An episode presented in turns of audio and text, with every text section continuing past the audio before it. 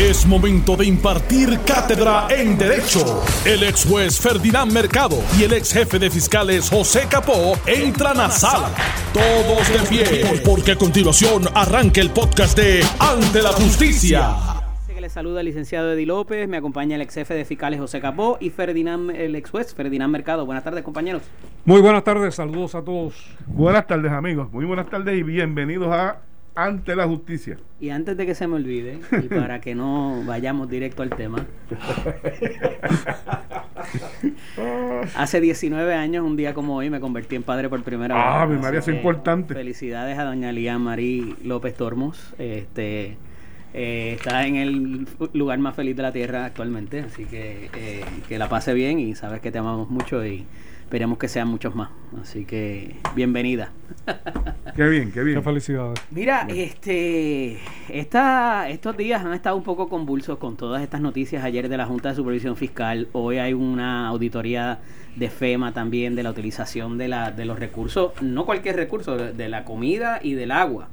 Este, también está el asunto de la Autoridad de Energía Eléctrica, eh, pero lo más cercano ha sido lo que se llama la Orden Ejecutiva 2020-073 de la gobernadora eh, Wanda Vázquez a los efectos de nuevamente ofrecer una lista de nombramientos eh, para, eh, obviamente, someterlos al proceso de confirmación.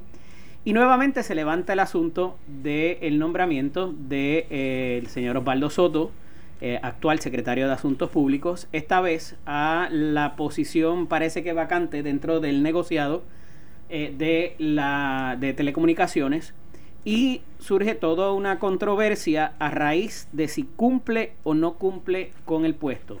Y parte quizás de lo que crea eh, quizás la duda, ¿verdad? Es el asunto de que cuando hubo el cambio en este cuatrenio, de la Junta de Reglamentadora de Telecomunicaciones a el negociado de telecomunicaciones y otra, otra serie de, otro apellido, otra coletilla, eh, pues ahí hubo unos cambios dentro de la ley a través de un plan de reorganización donde eh, toca, quizás por encima, pero hay un, eh, establece un cambio o dispone un cambio de los requeridos de los requeridos para ostentar la posición de esa, ese panel, ¿no?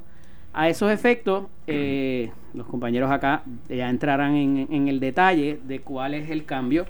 Eh, y les voy a dar mi posición ahorita. Yo fui abogado de la Junta Reglamentadora de Telecomunicaciones entre el año 2009 y 2012. Eh, y me parece que los requisitos no se dan en el vacío y hay unos requerimientos por la complejidad de los asuntos que maneja la agencia que tienen que estar ahí. ¿Quién comienza? Pues mira, vamos a comenzar indicando que la gobernadora tiene la prerrogativa constitucional de hacer enmiendas a la orden ejecutiva que, que se utiliza para convocar una sesión extraordinaria. De hecho, no hay ninguna disposición ni constitucional ni legal que diga que tiene que ser mediante una orden ejecutiva, pero se ha utilizado de manera eh, frecuente la orden ejecutiva para incluir los, eh, de las designaciones que hace. Prácticamente con esa eh, designación, la gobernadora lo que ha hecho es llenar todas las vacantes, todas las vacantes que había de fiscales, de jueces de, y de eh, miembros de diferentes juntas. Eh, lo puede hacer la gobernadora en propiedad o lo puede hacer el gobernador interino. O sea, cualquiera de los dos puede... Eh, espérate, espérate, ¿cómo es? cualquiera de las dos. El gobernador interino, a pesar de no estar confirmado. A pesar de no estar confirmado, el gobernador interino está en todas sus prerrogativas, con excepción de, al no estar confirmado, sustituir a la gobernadora en carácter permanente. ¿Una larga incapacidad o haberse... En carácter permanente. O sea, lo que sucedió aquí en agosto pasado no lo podría eh, llenar esa vacante el gobernador interino o el secretario de Estado no confirmado, pero sí puede ser todo el resto de las funciones. Y en este caso... Incluyendo, nombrar, incluyendo nombramientos. Incluyendo nombramientos. Y eh, en este caso, pues fue la gobernadora la que, la que enmendó la orden, pero lo pudo haber hecho el gobernador interino.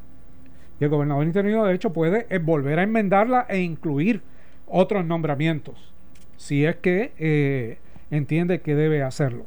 Pero fuera de eso, se nombraron personas que van a causar algún, alguna discusión porque han estado trabajando directamente con la gobernadora, son parte del staff de Fortaleza, algunos, otros directamente con el presidente del Senado, y eso pues coloca el nombramiento en una discusión política, pero realmente no significa que queden descualificados por haber ejercido esas posiciones. Eso tendrán que evaluarlo. Eh, muchos de estos funcionarios que son miembros del Senado e inclusive del, de la fortaleza, eh, lo que hace el Senado es que los pasa en 1050, como dice la policía, en un procedimiento de fast track, porque ya los conoce y, sabe cómo, cómo han trabajado o cómo trabajan y, o cómo no trabajan, pero, pero saben eh, eh, y, cumple, y cumplen con esa característica o ese requerimiento de o requerimientos de ley. Y aquí no está el Pero el requerimiento, el requerimiento, ¿ah? no está el factor de la Cámara de Representantes. Aquí no está el factor de la Cámara, esto es Senado, Senado solamente. Y el Senado pues tiene la facultad de, liberar algunos de los requisitos y eh, llevar el nombramiento rápido a la votación. esa, esa es parte. Obviamente, en la inclusión de estos nuevos nombramientos se ve que hubo una negociación Ahora, hubo, el consejo y, consentimiento. va a haber el consentimiento. Porque, porque hay unos que efectivamente eh, fueron nombrados, que no fueron nombrados en la primera vuelta, pero que responden directamente al presidente del Senado. Así que desde esa perspectiva eh, queda aclarado. Pero hay uno de ellos que va a la discusión pública, es el de el señor Osvaldo Soto secretario de Asuntos Públicos. Por segunda ocasión. Por segunda ocasión. Y es que eh, se había dicho, mire, es que la experiencia que tiene este señor no es como contralor, ni auditor, ni nada relacionado a la Contraloría. A lo, más que podríamos entender es que tiene experiencia en telecomunicaciones. Eso yo lo escuché. De hecho, el, el senador Carmelo Ríos lo dijo en varias ocasiones en el programa eh, Sin Miedo, pero una cosa es decirlo como argumentación y otra ir directamente a la ley. Eso es lo que tú escuchaste y yo también lo escuché que dijo el, senador Carmelo Gio.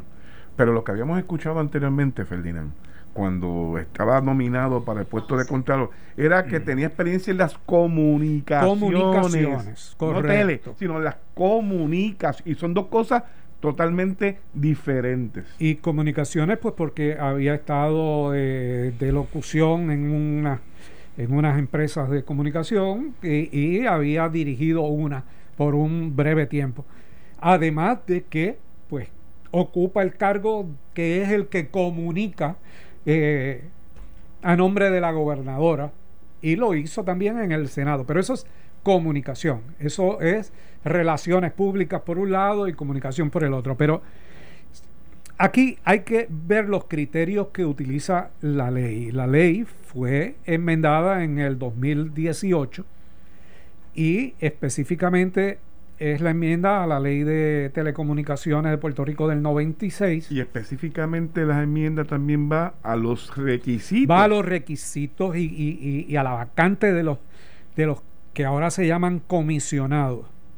Y les voy a leer lo que dice ese artículo 3, y ustedes escuchen bien. Que está vigente al día de hoy. Que es el que está vigente. Dice, el presidente y los comisionados asociados deberán ser ciudadanos de Estados Unidos, cosa que cumplen. Ahí tiene. Y además cumplir con algunos de los siguientes requisitos. Algunos, escuchen. Primero de ellos Ingeniero licenciado en Puerto Rico, preferiblemente con un grado de maestría o doctorado en ingeniería, con al menos 10 años de experiencia en el ejercicio de su profesión, que incluye experiencia en el campo de las telecomunicaciones. Fíjense que el primero se refiere a un ingeniero bastante técnico, bastante especializado, con grado de maestría o doctorado y 10 años al menos de experiencia, ¿dónde? En el campo de las telecomunicaciones. No en las comunicaciones, sino la telecomunicación. Conocer del sistema de, de antenas, ¿verdad? Este, comunica, de, de, de, de transmisión, de, transmisión, de datos. Segundo, o abogado autorizado a ejercer su profesión con al menos 10 años de experiencia en el ejercicio de su profesión que incluya experiencia en el campo de las telecomunicaciones. O sea, señoras y señores, que al abogado, que es uno de los eh, generalistas de, todo el proceso jurídico, se le requiere por lo menos 10 años de experiencia y tiene que estar admitido, o sea, no es que sea que esté graduado de abogado, sino que eh, esté admitido y autorizado a ejercer su profesión en Puerto Rico, cosa que aquí tampoco cualificaría el señor Soto, y la experiencia en el campo de eh, las telecomunicaciones. En tercer lugar, o un profesional con un grado académico de maestría o doctorado en economía, planificación o finanzas o en materias relacionadas en asuntos de telecomunicaciones. Cosa que sabemos que el señor Osvaldo Soto no tiene. Y lo sabemos pues por la evaluación y la discusión pública que se ha dado. Vamos a resumirlo, Ferdinand. Tiene que ser un ingeniero con el grado de maestría o doctorado o un abogado admitido al ejercicio de la profesión, o un profesional con maestría y doctorado, y en, en las tres formas tiene que tener por lo menos 10 años en el campo de las telecomunicaciones. Y para todos los propósitos prácticos, de 4 a 0, para en caso de, Eso así. Y finalmente, o un profesional con un grado de bachillerato o con 10 años de experiencia en el campo de las telecomunicaciones. O sea, lo menos ¿Qué podría ser? Es un profesional con 10 años de experiencia en el campo de las comunicas, de las telecomunicaciones. ¿Cómo, ¿Cómo, el señor Soto va a acreditar que su experiencia es en el campo de las telecomunicaciones cuando inclusive en la vista que compareció solo acreditó la de comunicaciones, pues es algo que el Senado se va a tener que enfrentar. Y va a tener que interpretar qué es eso y tiene que interpretarlo de acuerdo a la legislación. ¿Qué es eso de experiencia en telecomunicaciones? Obviamente no es tener un teléfono y comunicarse por él. Es una experiencia en la transmisión de datos y eh, estas empresas son bien técnicas, están reguladas por legislaciones federales, hay que cumplir con una serie de requisitos y de criterios y la gobernadora eh, ha colocado al señor Osvaldo Soto en otro predicamento a cinco días, básicamente. Porque cuando es que concluye esta sesión extraordinaria? El 5 de octubre. Hoy estamos a primero de octubre. Sea que en cinco días concluye y tienen que eh, tomar la decisión de si lo van a confirmar o no lo van a confirmar. Dentro del beneficio, ¿verdad? Eh, o dentro de la ley, debo decir, y con el beneficio de haber, como le eh, había dicho, representado, de ser representante legal allá, lo, en la definición de telecomunicaciones, de acuerdo a la ley habilitadora, encumbra lo que es telefonía, internet, cable TV, o sea, el cableado y la tecnología satelital. O sea, para propósitos de telecomunicaciones, eso es lo que regula eh, este, este, esta organización. Este no, es participar en un programa de radio ni dirigir no tiene que ver una empresa de radio. Con periodismo y no tiene que ver con radio, inclusive. El radio no es una Por eso, el radio no es una de las cosas que están dentro. Para nada, para nada. Pues, pues tiene un problema. Eh, y tienen un problema los senadores y tiene un problema la gobernadora y su equipo de trabajo que interpretó esto mal o que no lo estudió adecuadamente. Ferdinand, habías nombrado de que pudo haber habido un proceso de negociación aquí con estos, conociendo, ¿verdad?, eh, los nombres y, cómo se desempeñan en la actual administración. Pero para propósitos de haberse negociado, si hay uno de los nombramientos, eh, sea este o sea cualquier otro, porque tuvimos en la mañana de hoy el anuncio de eh, el señor Eliot Pacheco, quien la gobernadora lo había nombrado a una se llama el intercambio de información de salud, eh, una, un tipo de organización, ¿verdad? Una entidad nueva. Este, y la persona dijo, mira, ¿sabes qué? Yo no tengo la preparación en farmacéutica. Por tanto, yo declino, le doy muchas gracias a la gobernadora, pero me salgo. ¿Qué pasaría con alguien que no cumple con lo establecido en ley y, el, y se confirma y entra en, funciones? Pues que puede ser impugnado y, por, alguien que tenga legitimación activa. Obviamente, un ciudadano, un ciudadano puede hacerlo. Bueno, realmente no. Entiendo que no. Ciudadano no. Pero un miembro de la minoría parlamentaria sí, e inclusive de la misma mayoría parlamentaria, lo podría hacer. Este, y esa acción quedaría encumbrada solamente para un para un eh, funcionario electo. Para básicamente sí, quedaría para un funcionario electo o para un miembro de la Junta de Telecomunicaciones que esté cuestionando, o la misma presidenta de, la Junta de Telecomunicaciones que podría cuestionar a ese miembro nuevo que, eh, ha, sido, que ha sido designado. Pero yo tengo la impresión de que, de que el Senado no se va a exponer a esto. Pudo haber dicho, mira, si me envías Osvaldo para esto, yo lo confirmo, pero probablemente lo hizo sin evaluar la ley. Entonces tendría que cumplir con el resto de las negociaciones, con excepción del de Osvaldo. Y Osvaldo quedaría eh, fuera. Si lo nombraran, pues ya saben que va a ser impugnado.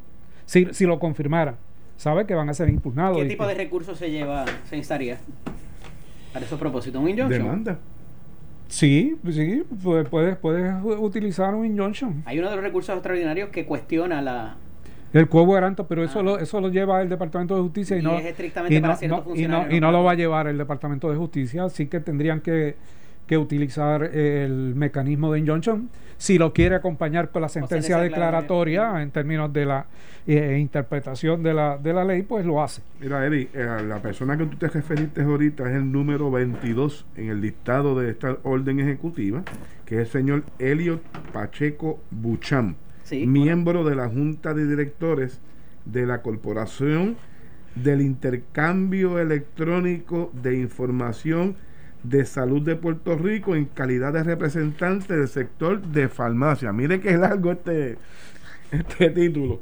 Ese señor es representante de la farmacéutica, pues obviamente. No, ha sido un miembro destacadísimo del Centro Unido de Tallistas, de la Cámara Pero dice que en, el aspecto de farmacia no, tiene Elio Rivera. La, experiencia. La experiencia. Y obviamente, pues, eh, muy responsablemente le notifica al poder nominador que no cuenta con los requisitos, que él entiende que no cuenta con ese requisito para ocupar esa Ahora, ¿por qué? Uno puede preguntarse, ¿por qué la gobernadora comete este error nuevamente? ¿Qué la, qué la lleva a ella? ¿Qué la motiva? Es que eh, ella sabe lo que va a pasar y, y entró en la negociación del resto de las personas sacrificando el, nombramiento de Osvaldo. que el presidente se le dijo, envíame lo que lo voy a confirmar. Exactamente.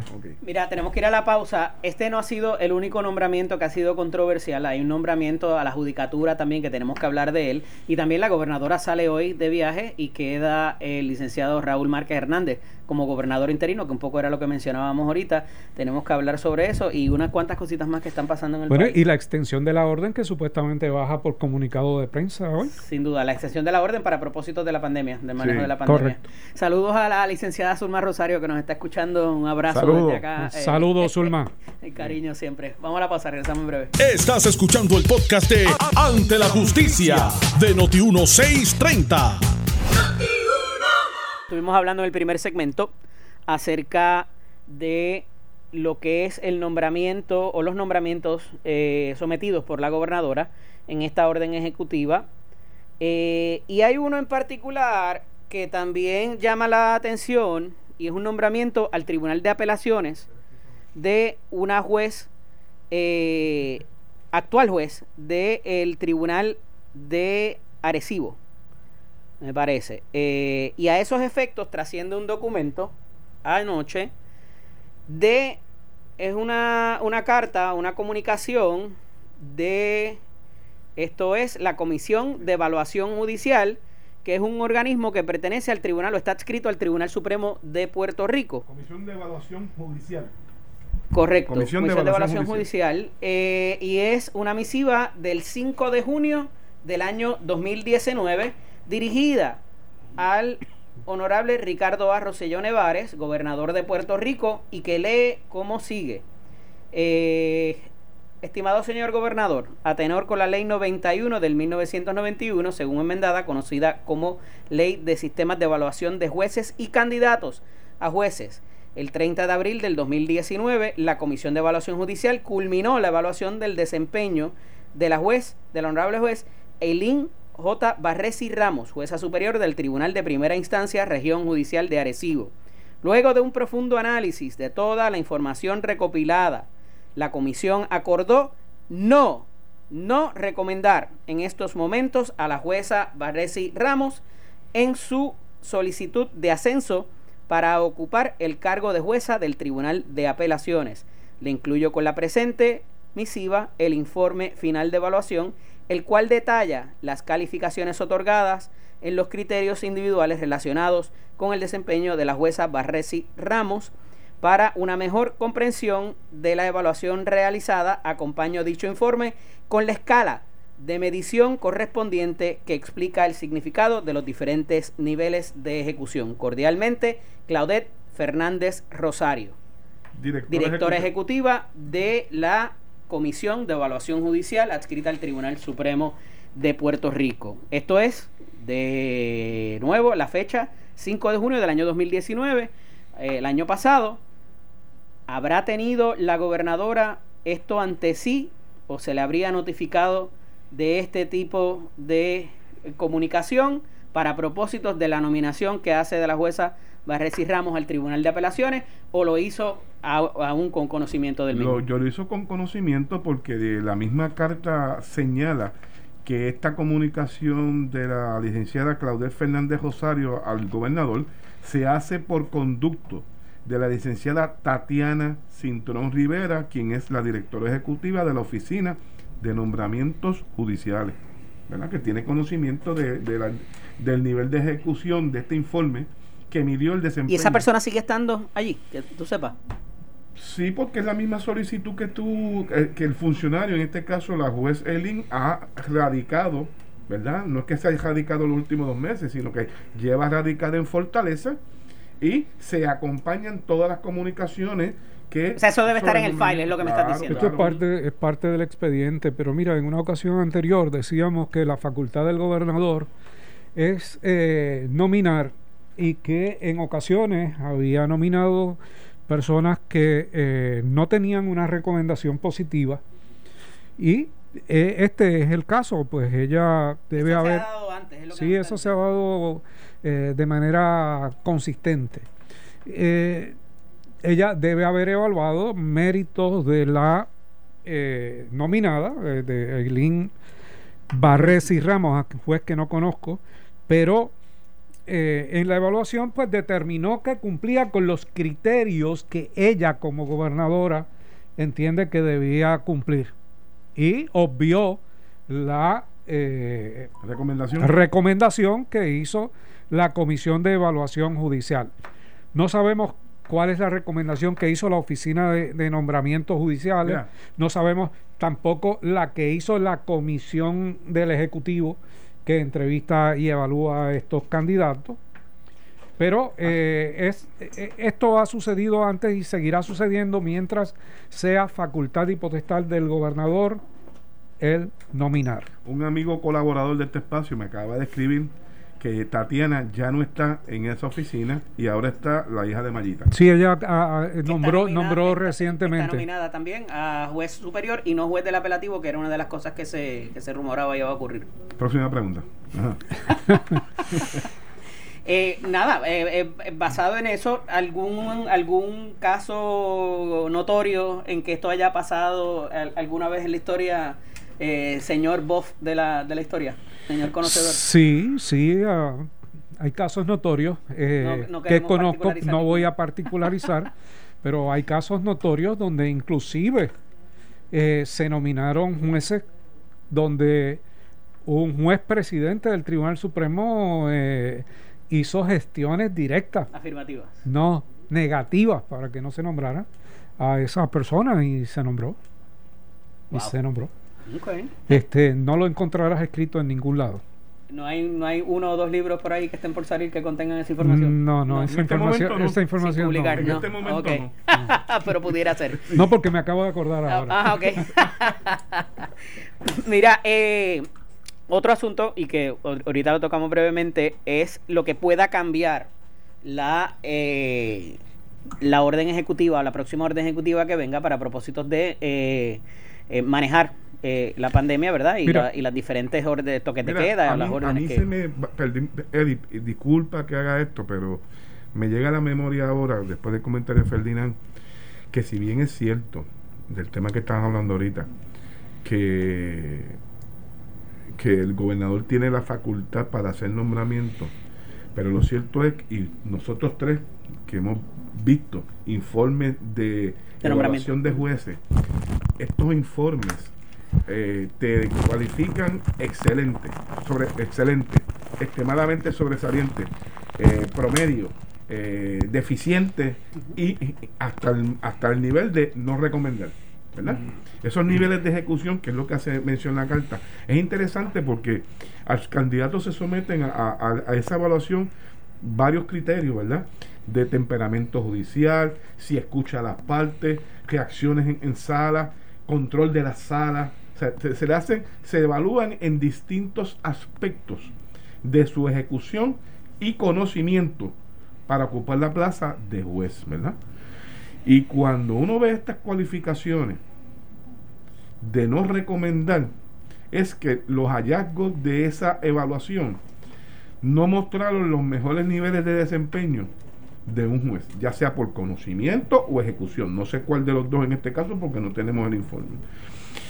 Y aunque tú tienes la facultad como gobernador de querer nombrarla y, de hacerlo, eso ya te lleva a ti a una posición como juez del apelativo, a ocupar una plaza de juez del apelativo que de alguna manera lleva alguna deficiencia, vuelvo y repito, o en conocimiento, o en ejecución, o en ambos, para ocupar la plaza, ¿verdad? Y pues en nuestro sistema sigue, aunque tiene la facultad para hacerlo, vuelvo y repito, de carecer de los mejores funcionarios para ocupar los puestos, y máximes de jueces y fiscales.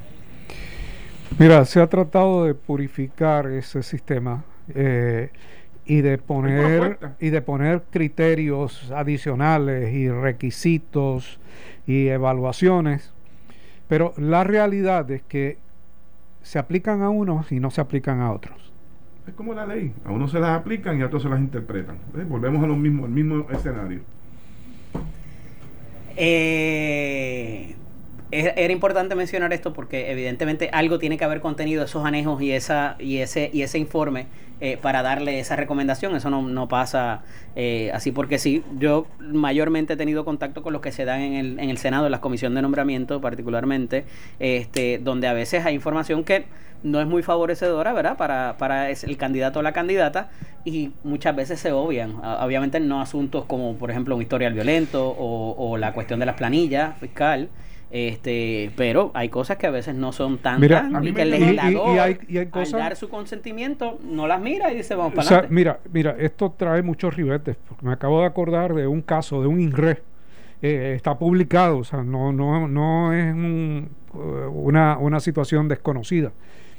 Pero hay quienes han retado estas eh, recomendaciones negativas y eh, el reto ha, culminado, ha culminado en una destitución inclusive de sus posiciones.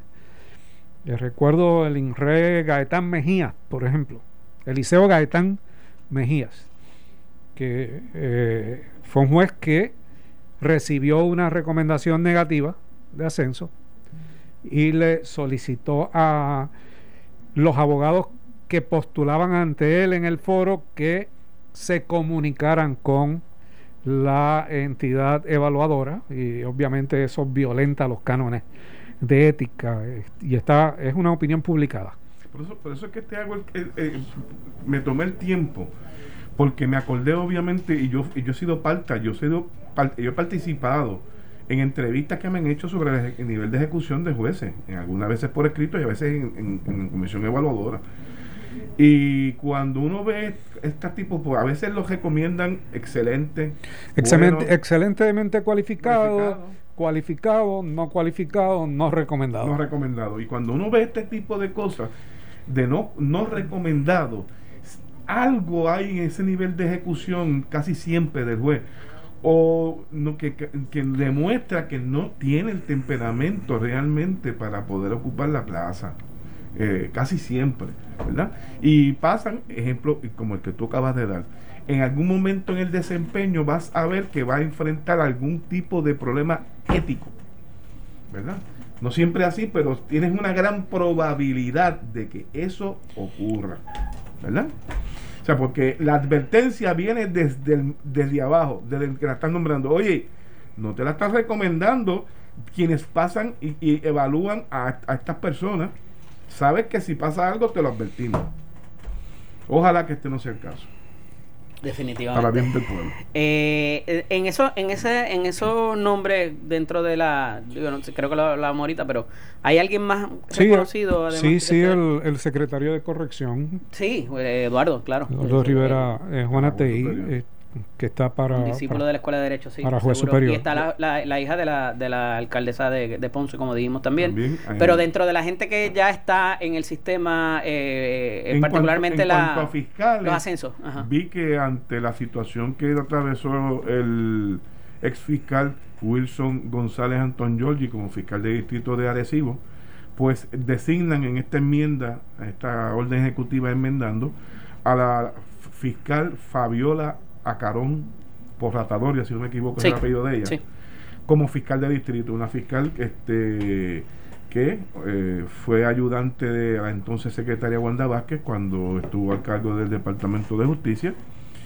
Bajó posteriormente cuando, sale la, hacia la fortaleza la, la licenciada Wanda Vázquez y dirigió creo que algunas divisiones de integridad pública o, estuvo a, cargo de una división, eh, una fiscal experimentada la nombran como fiscal de distrito. Ha batallado, estuvo casi siempre desempeñándose en la unidad, a la división de anti, anti eh, la división de para combatir el crimen organizado. Sí, viajaban toda la isla con un grupo de fiscales experimentados que atendían este tipo de asuntos y en algún momento estuvo en, creo que la Fiscalía de Carolina. Mira, a mí lo que me preocupa es que eh, estamos a, cinco días eh, estamos hablando de veintitantos eh, jueces adicionales y veintitantos fiscales adicionales. Cada uno de ellos debe llenar los documentos y someterse a, la, a las entrevistas y a la evaluación psicológica. Eh, Oye, yo no sé si ahora con el fast track este de, de las aprobaciones el, el examen ese que dura el día completo. Sí, sin duda. No, no, ese era uno de, de la doctora Lucido Pejoy. Eh, sí, que no pasaba un día completo. Ese duraba, duraba bastante. Allí en la, en la Domenech. Duraba bastante. No, lo que estoy pensando. Todos pasamos por allí en algún momento u otro. lo que estoy pensando es que eh, con toda probabilidad haya que convocar una segunda sesión, otra eh, continuación de sesión extraordinaria porque no le va a dar tiempo a los eh, legisladores. Mira, una última pregunta que me hacen aquí. Alguien que haya, cuando se cambian los requisitos en ley o lo que sea, o alguien que, para no particularizarlo, pudiera tener esa legitimación de que esa persona no cumplió y estas y esta y esta o, ya no o no lo consideraron por no cumplir y esta otra persona ¿Qué daño sufre qué daño sufriría verdad estoy pensando en, verdad en los aspectos del, del, de, cuál sería el mecanismo verdad además del standing para reclamar. Vamos a partir vamos, vamos, vamos, a eh, especificarlo porque esto va a salir ya mismo ¿ok? una persona que ya era comisionada y que salió porque no cumplía con los nuevos requisitos de la ley cuando cambió Mariana Cobian. No, ¿No? no, no, no. Ya estaba en propiedad Ah, en el puesto. Sí. Y esa persona tuvo que salir porque no cumplía con los requisitos. El traer una persona que no cumpla con esos mismos requisitos por los que él o ella tuvo Bueno, que salir. podría tener legitimación. sí, sí, sí, podría tener legitimación para, para traerlo. Pensé que, que lo que me estabas diciendo eh, El era otro nominado, Era, era otro, eh, sí, porque como estábamos hablando de jueces, Sí. pensé que era un, No, un- no, digo un, eh, no, eh, di un- una reversa ahí de momento. Una persona que sufrió por la misma. Que tuvo un mismos- daño, que por tuvo los un daño. Claro. y no cualificó, pues podría ser. Esto fue el podcast de Noti 1630. Ante la justicia. El único programa en la radio con un Dream Team de expertos en derecho. Dale play a tu podcast favorito a través de Apple Podcasts, Spotify, Google Podcasts, Stitcher y notiuno.com.